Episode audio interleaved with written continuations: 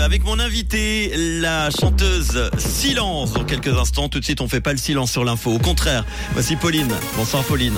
Bonsoir à tous. Les hommes et les femmes ne sont pas égaux face à l'inflation en Suisse. Forte croissance pour le commerce extérieur suisse en 2022 grâce à la hausse des prix et du soleil et des nuages attendus demain matin. Économie, les hommes et les femmes ne sont pas égaux face à l'inflation en Suisse. Le renchérissement a renforcé certaines inégalités financières entre les genres, et ce notamment parce que les femmes payent plus cher que les hommes pour certains produits et services. Un biais qui s'observe notamment pour les vêtements ou chez le coiffeur. Selon l'Office fédéral de la statistique, le prix des vêtements a augmenté de 17% pour les femmes ces dernières années, contre 6% pour les hommes.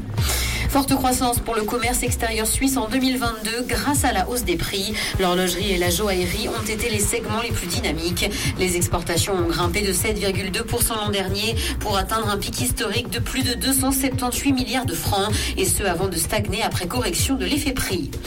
Des enseignants sont formés sur Chat GPT à Genève. Une formation continue aborde les risques et les atouts de cet outil d'intelligence artificielle. Une centaine de professeurs se sont inscrits. Cette formation est organisée par le service école média du département de l'instruction publique. Elle permet donc aux enseignants de mieux appréhender cet outil qui fascine et suscite à la fois des craintes. Dans l'actualité internationale, l'ONU demande près d'un milliard et demi de francs pour les réfugiés palestiniens. Cette somme pourrait permettre à l'organisme de poursuivre ses activités des réfugiés en 2023. Une partie de cette somme servira notamment à financer les besoins de santé et d'éducation, mais aussi à mener des opérations d'urgence à Gaza, en Jordanie, en Syrie ou encore au Liban. La plupart des réfugiés palestiniens vivent aujourd'hui sous le seuil de pauvreté. Réseaux sociaux, des employés ont abusé d'un bouton TikTok pour rendre des vidéos virales. Des salariés ont manipulé l'algorithme, notamment pour donner un coup de pouce à certaines entreprises, et ce dans le but de nouer des partenariats. C'est ce que montrent des documents internes. Un employé en aurait même profité pour booster ses propres vidéos et celles de sa famille.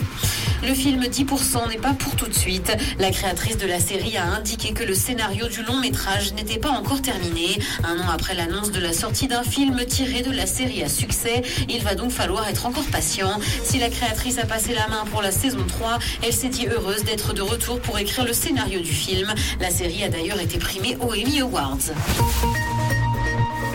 Le ciel sera dégagé ce soir et du beau temps peu nuageux est attendu demain matin. Le mercure affichera moins 4 degrés à Nyon et Yverdon, ainsi que moins 3 à Montreux et Morges. Bonne soirée à tous sur Rouge. C'était la météo, c'est Rouge. Merci beaucoup Pauline, on te retrouve tout à l'heure en direct de ta salle de bain. Ce sera à 18